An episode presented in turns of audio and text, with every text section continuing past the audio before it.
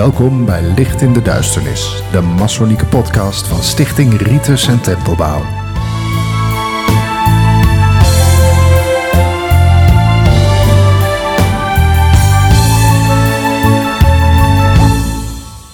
Welkom bij Licht in de Duisternis, de Masonieke podcast van Stichting Ritus en Tempelbouw, waarin we spreken over mythe, mysterie en masonerie in de breedste zin des woords.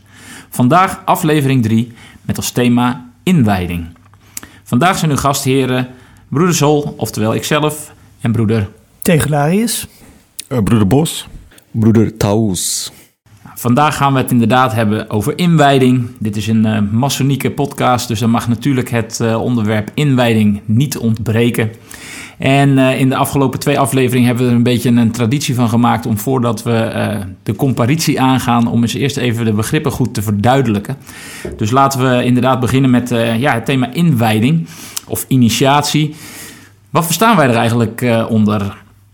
Broeder Bos. Nou, inwijding is een, term die in de vermenserij alle opnemingen in graden van diverse graden bestrijkt. dus de aanneming, de bevordering en de verheffing.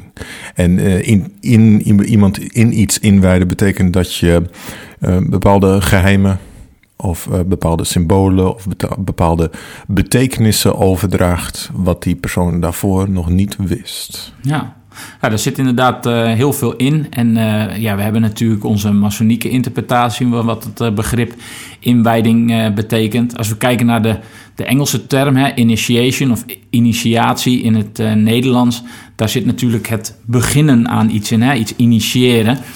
En je bent dus van, je komt van één staat vandaan en je gaat naar een, een andere staat toe. Hè, een soort riet de passage een, een overgangsritueel. Dat we natuurlijk ook gewoon in het, in het culturele heel veel tegenkomen.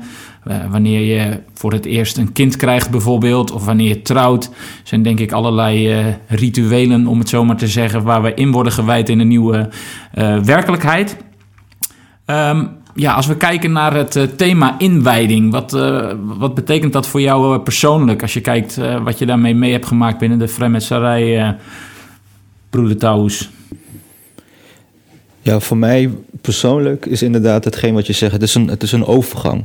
Het is een overgang uh, van de ene fase naar de andere fase. En um, je kan het ook in zekere zin zien als herboren worden. Hè? En dat je op zoek gaat, of dat je in ieder geval een bepaald identiteit, uh, een, een, nieuwe identiteit krijgt. Hè? Voordat ik vrijmetselaar was, was ik geen vrijmetselaar. Maar op het moment dat ik werd ingewijd, kreeg ik een nieuwe identiteit. Dat is dan de vrijmetselaar, hoe je die dan ook interpreteert. Dus het heeft met overgang te maken, met hè, overgang van de ene fase naar de andere fase. En heeft ook enigszins met identiteit te maken. En identiteit is ook gekoppeld aan de sociale groep. Dus er zijn allemaal bepaalde termen en, en raakvlakken die met initiatie of met inwijding te maken heeft. Ja, ik denk dat je daar eh, heel veel eh, rake dingen zegt. Um, als je het hebt inderdaad over zo'n eh, zo'n overgangsrituaal. Um, wat ik altijd wel aardig vind in de context van de vrijmetselarij... is dat er ook een, een antropoloog is geweest die iets heeft gezegd over inwijding.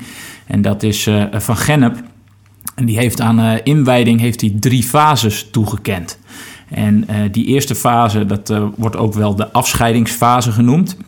Nou, dat is eigenlijk een fase, waar, jij zei dat namelijk net heel, heel, heel aardig. Je laat eigenlijk je oude leven achter je en ineens ben je vrijmetselaar. Dus je wordt afgescheiden van een deel van de samenleving of de, de sociale groep waartoe je eerder behoorde. Een soort afzondering. Je zou eigenlijk hetzelfde kunnen zeggen over wanneer men bij een studentenvereniging gaat en er is een ontgroeningsperiode. Uh, dan, ja, men wordt daar ook afgescheiden van uh, de rest van de, ja. de samenleving. Wat dacht je van het leger? Van het leger. De, dus er zijn heel veel inderdaad uh, verschillende omstandigheden waar je de, die fase in ieder geval tegenkomt. Nou, dat is echt de eerste fase. Dus men wordt ontdien van de, ontdaan van de voorheen maatschappelijke, vaste maatschappelijke status. Hè, dus je oude status wordt vernietigd ter voorbereiding op het nieuwe. En dan in die tweede fase ja, dan word je eigenlijk ontdaan van alle uiterlijke manifestatie van je rang en rol.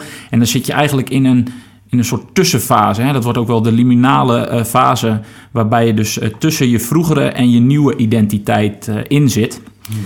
En dat wordt dan vaak ook wel een beetje aangeduid met een soort van rituele dood, een verblijf in de duisternis, in, in de baarmoeder, in afwachting van een nieuwe geboorte. En dan in die, in die laatste fase uh, overschrijdt uh, eigenlijk het rituele subject deze drempel en maakt hij zijn intrede in deze nieuwe sociale re religieuze rol en daarmee zijn herintrede in de maatschappij, zeg maar. Dus het zijn echt drie hele afzonderlijke fasen van het, van het overgangsrituaal. En het leuke vind ik natuurlijk ook dat je nou ja, binnen de vrijmetselarij, binnen heel veel inwijdingstradities, vaak te maken hebt met drie verschillende fases, of in ieder geval initieel uh, drie verschillende fases. Hoe, uh, hoe kijken jullie daarna als je dit, uh, dit verhaal aanhoort? ja, vinden jullie dat een beetje resoneren met wat we in de vrijmetselarij doen? Ja, ik vind dat heel herkenbaar voor mijn eigen inwijding, om het zo te zeggen. Ik zal er niet al te diep op ingaan. Dat is denk ik verstandig. publiek van de podcast. Maar zij die zijn ingewijd als vrijmetselaar, die zullen dit denk ik absoluut herkennen. Ja, het geheim kan alleen uh, worden medegedeeld aan hen die het reeds kent natuurlijk. Zo is dat, broeder Taboes. Um, ik denk overigens dat ook na de inwijding, of het nou als vrijmetselaar is of, of als wat dan ook, dan gaat het natuurlijk ook vaak nog door. Hè? Dus als je dan eenmaal lid bent van een bepaalde groep, dan kom je in aanraking met gebruiken, met mores, met uh, ja, onderlinge afspraken. Hoe zijn we gewend hier de dingen te doen?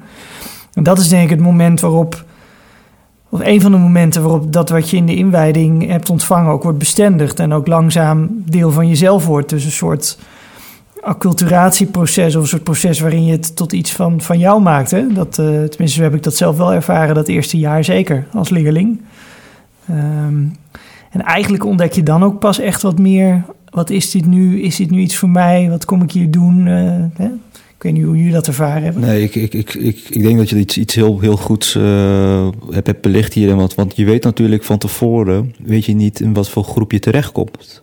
Uh, je wordt dan eigenlijk ingewijd in een groep met de normen en waarden of de omgangsvormen, de aanspreekvormen die voorheen voor jou onbekend zijn al die dingen die krijg je pas naarmate je, je, lid bent en, en, en door de jaren heen ook uh, lid blijft. En daar zit wel een, een, proces in, een soort van, ja, hoe zou je het zeggen, een socialisatieproces. Uh, maar het heeft ook wel met erkenning en, socialisatie te maken. In de zin van, je wordt erkend als een van onze, een der onze, ten eerste. Uh, iedereen wordt als zodanig erkend. En ten tweede, door middel van die socialisatie, hè, dus bijvoorbeeld de aanspreekvormen, de, de, de, normen en waarden, hoe je, hoe je, je, je handel en wandel, et cetera. Dat, dat heeft gewoon tijd nodig. Dat uh, heb je niet paraat uh, aan zich voor de inwijding of zelfs vlak na de inwijding. Dat is een proces op zich. Ja, ja. Ik weet niet hoe broeder Bos hierop reflecteert ben diep in gedachten verzonken. De bos is een zelfreflectie. nee, het is, het is inderdaad natuurlijk. Uh, je hebt de inwijdingen die door middel van de rituelen gebeurt. Maar daarna opent zich een wereld. Uh, niet alleen een culturele wereld in de loge, maar ook daarbuiten. En uh, ook al, want we, we zijn hier omringd door boeken. Ook andere bronnen worden opeens zijn in staat om te gebruiken om jouw kennis te vergroten. En dan ook niet alleen kennis van de, dat wat je met de inwijding meegemaakt hebt, maar ook hmm. daarbuiten. Dus uh, ja. Ja, ja, en wat ik ook vaak gehoord heb, bijvoorbeeld van oudere broeders die al heel lang vrijmetselaar zijn, is dat ze eigenlijk elke keer dat ze zo'n ritueel weer meebeleven, ook opnieuw uh, zelf een beetje ingewijd worden. Vaak ook weer nieuwe dingen ontdekken in dat ritueel waar ze eerst nog niet bekend mee waren. Uh, en dat het als het ware een, een, doorgaande verdiepingsslag is die ze gedurende hun leven blijven maken. En dat vind ik zelf een hele interessante, want dan is zo'n inwijding dus niet iets wat je één keer overkomt en wat daarna voorbij is, maar wat als het ware steeds cyclisch zich herhaalt. Ja. ja het is wel uh, interessant dat het ook zo'n, in de meeste broeders in ieder geval, uh, een bepaalde soort verschuiving in, je, in jezelf veroorzaakt. Hè? Het is vaak als je mensen vraagt van... Goh, wat waren nou de meeste indrukwekkende momenten in je leven... aan het eind van iemands levensloop... dan natuurlijk eh, het moment dat je gaat trouwen bijvoorbeeld... wordt vaak genoemd. Maar ook eh, ja, wanneer volgens mij het goed wordt uitgevoerd... Ehm, dan is een inwijding ook echt wel iets, iets transformatiefs. Iets... Uh, waar je echt fundamenteel anders wordt. En we kunnen natuurlijk mentaal gezien kunnen we heel veel dingen beredeneren en bespiegelen. En Eh, je kunt heel veel lezen, zelfs alle ritualen staan natuurlijk gewoon online. Je kunt alles gewoon lezen. Alleen het moment dat je iets doormaakt, uh, dat is toch wel, markeert gewoon een, een, echt een moment waar je overgaat van het ene naar het andere. Althans, zo heb ik het in ieder geval Ja. wel eh, beleefd. Ik herinner het nog als de dag van gisteren. Soms lijkt het wel als je hele indrukwekkende dingen meemaakt, of dat de tijd langzamer gaat. Dat had ik in ieder geval met mijn inwijding had ik dat heel erg. Dat ik dus echt alles frame voor frame meekreeg. En dat ik het ook gewoon precies kan doorlopen hoe het gegaan was. Ik zie de Ja. gezichten nog voor me. Eh, eh, ja, alles. eh, Maar het is, het is wel interessant wat je zegt dat, dat over dat trans- transformatieve. En je noemde het hè, alsof je een ander mens bent. En bedoel je dan ook echt een ander mens of, of een beter mens? Wat, wat, waar zit de onderscheid voor jou in? Nou ja, ehm, voor mij zitten er inderdaad in het ritueel zoals wij dat kennen, zitten daar wel handvatten in voor mij hoe ik eh, aan mezelf kan werken en een beter mens kan worden. En er zijn wel, hè, er worden zonder inderdaad te veel eh, in het ritueel zelf te willen ingaan. ehm, ze zeggen wel eens in het Engels: A picture says more than a thousand words. En hetzelfde vind ik met ritueel, eh, rituele handelingen. Soms kun je iets meemaken waardoor ineens dingen ja, eh, in elkaar, in elkaar eh, dat, je, dat je begrijpt hoe het in elkaar steekt, zeg maar. En eh, ik, ik had er wel een aantal mee, die, ja, dingen die je nooit meer vergeet. En op het moment dat je bijvoorbeeld voor persoonlijke keuze komt te staan, dat je dan kunt teruggrijpen op het moment wat je mee hebt gemaakt. En dat je denkt van, oh ja, hier kan ik echt wat mee in de praktijk. Ik denk ook dat dat de waarde is van onze ja, methode. Ik weet niet of er andere broeders zijn die een wezenlijke verandering eh, als mens zijnde hebben doorgemaakt door middel van een inwijding. En in, in hoeverre zijn jullie getransformeerd?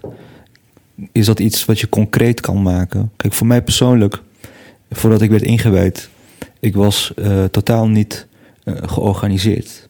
Ik had geen agenda. Ik was een beetje een vrije geest zonder agenda en alles op me af laten komen.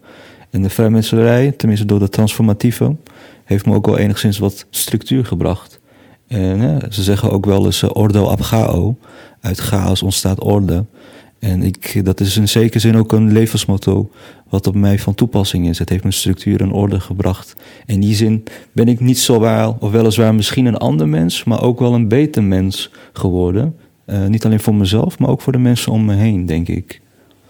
Ik weet niet of jullie eh, ook een paar suggesties hebben.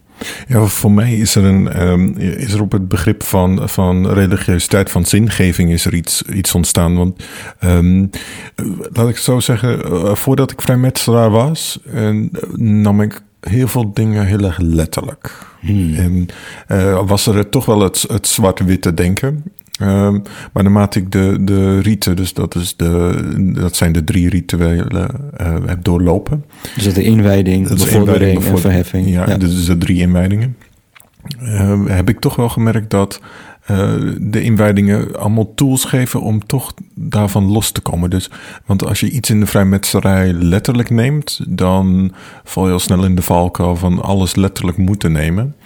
En eh, juist wanneer je dingen figuurlijk laat nemen en dat je ook niet je eigen leven, je eigen gedachten of je eigen bestaan al te letterlijk neemt, bestaat er ook meer, meer ruimte voor het vinden van zin. Ja. Ja, ik vind het altijd gevaarlijk om voor jezelf te zeggen: eh, ik ben getransformeerd door, door dit of dat.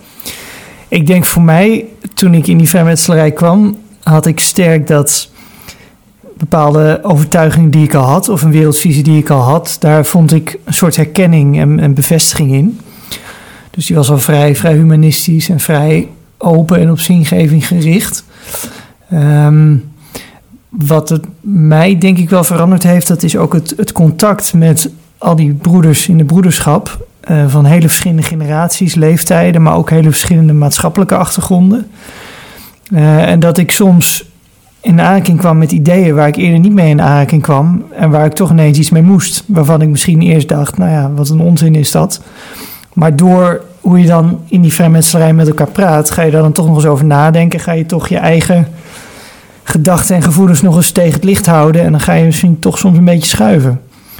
Dus ik vond, het, het hielp mij om meer doordacht in het leven te staan. En mijn eigen overtuigingen echt, echt te toetsen en soms ook bij te stellen. Ja, En eh, dat is dus ook, eh, denk ik, met name meer de methode van de vrijmetselarij zodanig, maar niet per se de initiatie op zich, hè, denk ik, wat je nu zegt. Of is het ook echt wel de inwijding waar je het dan over hebt? Ja, dat is een interessante. Nou ja, voor mijn gevoel, die inwijding die tilt je als het ware even boven jezelf uit. Een beetje alsof je je hoofd boven de wolken uitstrekt en je krijgt iets te zien wat deels een soort ideale wereld is, maar deels ook een soort, een soort wereld is waar je naar kan streven of die je in jezelf en met anderen kan opbouwen. En vervolgens komt het er dan op aan om dat ook echt in je eigen leven daar wat van te maken. Ja, en dat is een werk, daar begin je mee en daar ben je eigenlijk nooit mee klaar. Ehm, maar het feit dat je dat een beetje ervaren hebt in dat rituaal, dat, dat, eh, dat maakt wel dat je een oriëntatiepunt krijgt, een soort richtsnoer. Ja. Ja. En ik denk ook dat eh, de, de, de rol van, van, van rituele drama moeten we niet eh, onderbelichten. Ik denk dat rituele drama eh, essentieel is aan het, aan het mens zijn of het menswezen. Iedereen heeft wel eh, op een of andere manier een obstakel eh, ervaart of, of een, tegen, een tegendruk eh, ervaart of eh, verdriet ervaart of, of, of, wat dan ook. En iedereen gaat er op zijn eigen manier daarmee om. Ehm, het, het mooiste ervan is wanneer men drama ja, daarmee kan omgaan en daarmee kan omzetten naar iets constructiefs. Dan ben je in een zekere zin ook een vorm van transfo- transformatie aan het doen. Hm. Eh, dus dat je dat, het, het negatieve het om kan zetten naar het positieve. Ja. En als je op, dat moment, op, op deze wijze naar het leven kunt kijken, dan zijn, dan zijn alles, alle, alle gebeurtenissen in je leven is dan een soort van levensles. Ja. Eh, het, zowel het goede als, als het kwade. Ja, ik denk dat eh, als je kijkt naar inderdaad een inwijding, dat dat iets heel eh abrupts is. Iets, iets wat je inderdaad eh, even helemaal losschudt, zeg maar. Waar daar alles zeg maar weer moet indalen en opnieuw ja, op zijn plaats valt, zou je kunnen zeggen. Ehm, wat jij net zei inderdaad over een ritueel drama, toen kreeg ik ineens een ander beeld wat bij me boven kwam. En dat ging eigenlijk meer over de, archetypische werkelijkheid. Hè? Dus eh, je hebt bepaalde archetypen. En eh, nou ja, eh, Persoonlijkheden kan je, kan je het noemen. ja, maar ik, ik kijk bijvoorbeeld meer als eh, iedere man of iedere vrouw, iedere broeder of zuster, of hoe je het maar net wilt eh, eh, eh, bekijken, die heeft natuurlijk eh, een bepaalde levensloop. Hè? We beginnen allemaal, eh, eh, ja. eh, als jong en jeugdig. En dan hebben we de middenfase van ons leven. En dan hebben we de fase van ouderdom. En eh, ja, van, eh, van A tot Z lopen we dus bepaalde fases door. En ik denk eh, in ieder geval voor mijzelf binnen de vrijmetselarij als systeem vind ik dat heel waardevol. Omdat je dus in mijn geval broeders, maar ook eh, inderdaad in de gemiddelde v- vrijmetselarij heb je hetzelfde. Kom je individuen tegen die die levensfases, die stadia al hebben doorgemaakt. En waar je dus eh, op die manier mee kunt compareren en eh, daar eigenlijk een stuk levenservaring kunt gebruiken van een ander om jezelf daarmee, eh, nou ja, hè, je, je, je ruwe steen om te zetten in een zuivere kubiek, om het maar even maçoniek te zeggen. En eh, dat is dan puur het systeem van de vrijmetselarij. Maar ik denk ook wel, eh, in ieder geval zoals ik de, de interpretatie van Van Gennep net bekeek, eh, dat daar best wel wat eh, ja, archetypische processen in zitten, om het zo maar te zeggen. Hè? Ja, ab- absoluut. Ik denk ook dat zit ook in, in de naam van, van de inwijdingen. De, eerste graad, als je als kandidaat vrijmetselaar wilt worden, dan word je ingewijd tot leerling. Dat is een bepaald archetype of een bepaalde persoonlijkheid, hoe je het ook wil noemen. En dan in een tweede graad, dat is een jaar later, word je dan bevorderd tot gezel. Dat is ook een bepaalde type of archetype of, of eh, persoonlijkheid. En in het derde jaar, dan word je eh, verheven tot meester. Dan ben je meester vrijmetselaar. Dus in, in, in een tijdsbestek van drie, vier jaar eh, word je stapsgewijs getransformeerd. Of eh, dan ga je in, in ieder geval een overgang van een ander soort archetype of een ander soort persoonlijkheid in jezelf eh, meer belichten.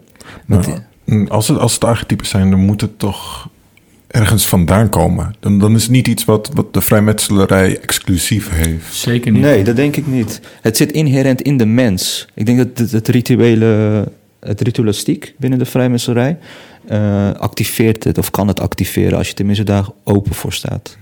Maar het is niet iets wat de vrijmetselarij bedacht heeft of heeft uitgevonden. Het zit in de mens al voordat de, überhaupt de vrijmetselarij bestond. Uh, de grap is natuurlijk ook als je kijkt naar inwijding zoals het in de vrijmetselarij bestaat.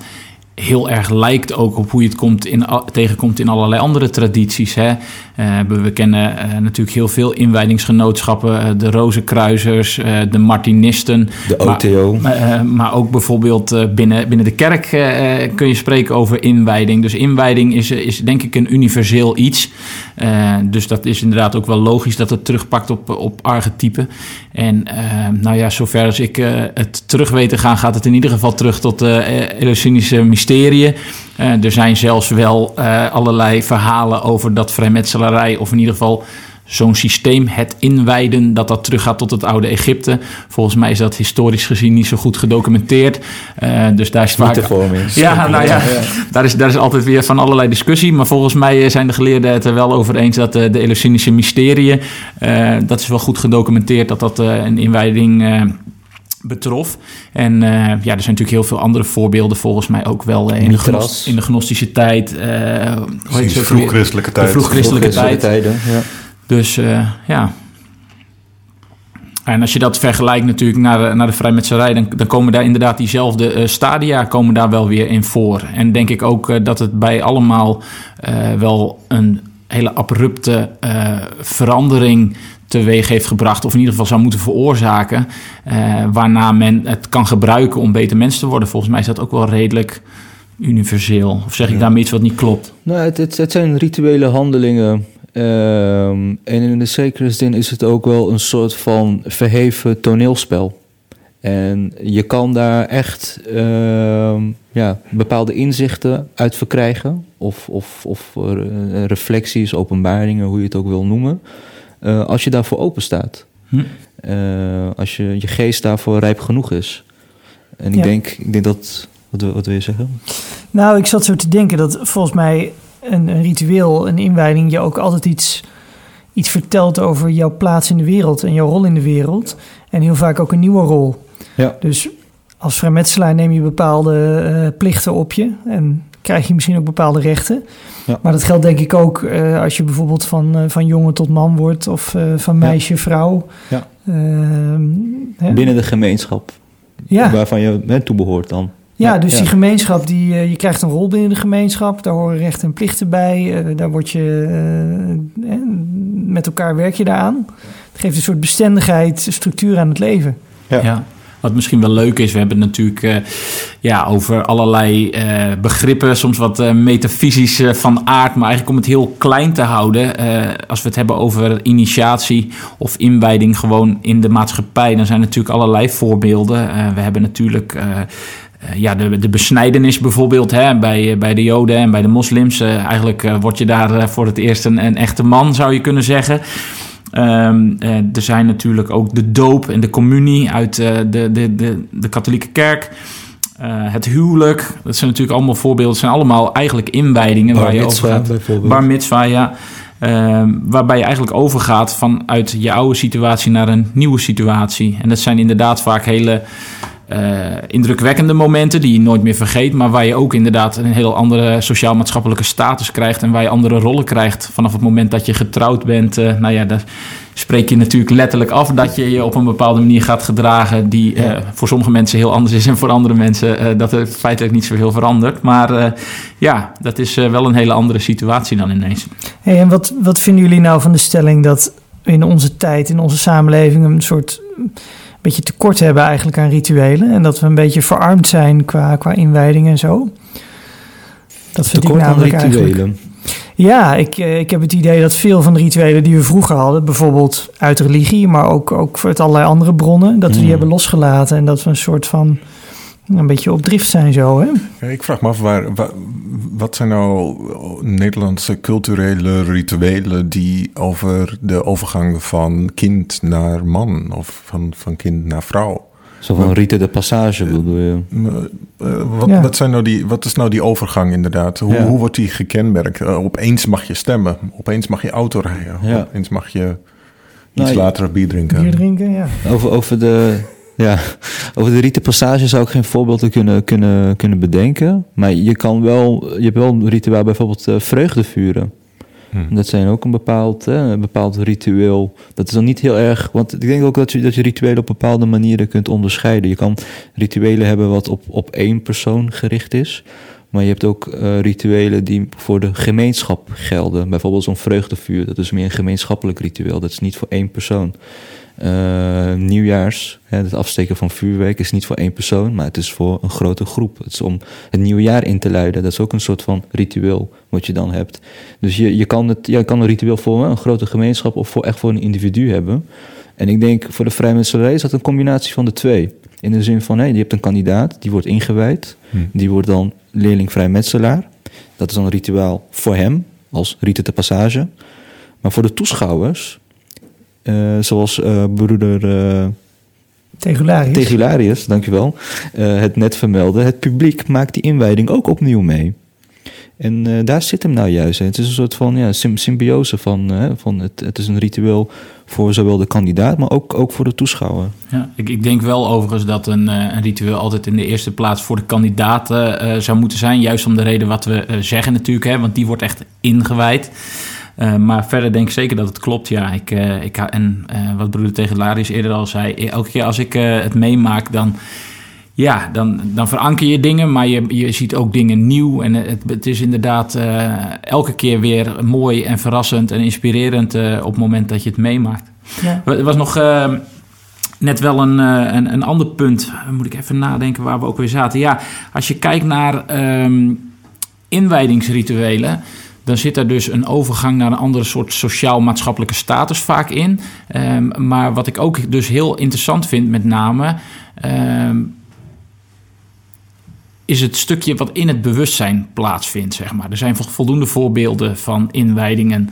Uh, waar je dus een andere sociaal-maatschappelijke status uh, ondergaat of, naar overgaat. Maar ik, een van de dingen waarvan ik wel vind dat het uh, heel mooi is aan de vrijmetserij is inderdaad dat je een bepaalde bewustzijnsverandering ondergaat. Hoe, uh, hoe, hoe, kijken jullie daarna? Hoe heb je dat beleefd? Ja, over, over bewustzijnsverandering. Uh, dat, is, dat is zeker waar. En uh, dat, dat heeft natuurlijk te maken met allerlei factoren, naar mijn inziens. Uh, ten eerste of het, hè, of het rituaal juist wordt opgevoerd. En met juist wordt opgevoerd bedoel ik dan zonder Ehm, elementen die storend kunnen zijn. Uh, want uh, een ritueel is in een zekere zin net als een, een, meditatie. En als je aan het mediteren bent, dan wil je niet dat er uh, mensen doorheen gaan schreeuwen of roepen, want dan word je uit je meditatie gehaald. Dus als een ritueel goed wordt uitgevoerd en de personen die staan daarvoor open, dan kan je tot een bepaald ja, verhoging van je zelfbewustzijn komen. Ehm, weet niet hoe de rest daarover denkt. Nou, ik zit te denken aan, uh, waar word je ingewijd? We, in onze traditie worden we ingewijd in, in de symbolen. We krijgen dingen uitgelegd. We ervaren dingen die volgens ook enigszins als symbolen dienen. Um, uh, maar uh, we worden niet, we krijgen niet gelijk alles. Nee, we, we worden mondjesmaat. we worden stapjes voor stapje, worden we, en waarin zelfs um, in de eerste graad ook geen groot drama zit. Want als je ingewijd zal worden in, um, in symboliek en je krijgt daar ook nog gelijk een narratief bij die dramatisch is, gaat dat heel erg de boventoon voeren. Dus stapje voor stapje in onze riten worden we ingewijd naar een, een begrip over symboliek. En dan niet eens exclusief de vrijmetselaars-symboliek, maar ook een, gewoon een soort bewustwording van symboliek in zijn algemeenheid. In het algemeen, ja. Ja. Dat, en en dat, dat is een, een bewustzijnsverandering die ik denk wel, uh, ja. Ik denk ook inderdaad dat je, uh, als je die inwijding ondergaat en als je echt wil dat het een, een wezenlijk effect heeft, moet je inderdaad ontvankelijk zijn op een bepaalde manier. Hè? Dus uh, dat zie je ook niet alleen voor degene die wordt ingewijd, maar ook voor de toeschouwers of de officieren die, die een rol hebben in het ritueel. Uh, in sommige loges weet ik dat ze het gebruik hebben voordat men naar binnen gaat, dat men echt even gaat aarden. Hè? Dus dat men in stilte afwacht, zodat je echt even naar binnen kunt keren. Want het is natuurlijk, we zijn allemaal druk uh, in het uh, profane leven, oftewel uh, in, in, het dagelijkse leven. En eh, als jij heel gehaast en gejaagd binnenkomt, ehm, zeker als je kandidaat bent, dan, haal je, dan heb je niet zo'n transformatieve ervaring. Want in plaats van dat je het dan beleeft en het ondergaat en dat het een bepaald deel van jezelf aanspreekt, wat, wat, eh, wat die transformatie kan aanwakkeren, ben je dan nog bezig met wat er op je werk is gebeurd, eh, dat je door rood bent gereden in de auto er naartoe. En, en ik denk inderdaad dat als je het hebt over het bewustzijn, het bewust ervaren ook van een, van een inwijdingsritueel, dat heel belangrijk is dat je, nou ja, dat je inderdaad naar binnen keert, dat je ervoor open staat en dat je echt de beleving ondergaat, zeg maar. Zeker. En dan hebben we op zich in, de, in onze traditie hebben we wel, um, hebben we wel, in de theologie noemen we dit een drempelritueel. Dus dat is het eerste ritueel wat je doorgaat. En um, wij hebben daarvoor de, de dekker bijvoorbeeld, waar je het paswoord af moet geven. Wat is, wat is de dekker voor de, voor de beluisteraars? Eh, de dekker is degene die bij de deur staat om, uh, om te verzekeren dat ieder omdat, uh, om ervoor te zorgen dat iedereen die er mag zijn, er ook daadwerkelijk mag zijn. En uh, dat is eigenlijk een bewustwordingsmoment. En hetzelfde geldt trouwens voor de, de, de opening. Dat is ook zo'n bewustwordingsmoment om, om onderscheid te maken tussen het profane en het sacrale. Ja, ja, dus inderdaad, daar zitten al heel vaak uh, verschillende dingen in die dus eigenlijk voor zorgen dat je in die, die overgang, je gaat eigenlijk uit het dagelijkse leven, ga je een beetje meer uh, naar de, spirituele, de kant van de spirituele beleving ja. uit, zeg maar. Ik, ik, ik, ik beschrijf het altijd, op het moment als ik de loge binnenstap, stap ik eigenlijk een parallel universum in. Hm? Daar gelden andere regels, andere omgangsvormen, andere prioriteiten. En dat is, dat is hoe ik het voor mezelf, uh, voor mezelf beschrijf. Dat is eigenlijk heel aardig uh, hoe je dat zegt. Want uiteindelijk komen we dus samen en gaan we in een soort van nou, spirituele setting uh, bepaalde dingen meemaken die we kunnen gebruiken om onszelf te transformeren. Hè? Dus waar we persoonlijke groei bijvoorbeeld mee kunnen doormaken. En uh, je zegt wel, e-, eigenlijk leg je ook elke keer dus als je als toeschouwer of als officier de loge ingaat, leg je even je materiële wereldse zelf even aan de kant en ga je even terug naar het spirituele en neem je daarmee dingen mee die je weer kunt gebruiken om in het dagelijks leven te integreren en je daar te te doen kennen als vrijmetselaar, zoals we zeggen. Ja, ja. Daarmee zijn we denk ik aan een uh, mooie afsluiting gekomen van deze podcast over inwijding. We hopen jullie uiteraard volgende keer weer te zien bij onze nieuwe aflevering van Licht in de Duisternis. Ad fundum. Dank u voor het luisteren naar Licht in de Duisternis, de Masonieke podcast van Stichting Ritus en Tempelbouw. Voor meer informatie gaat u naar www www.ritusentempelbouw.nl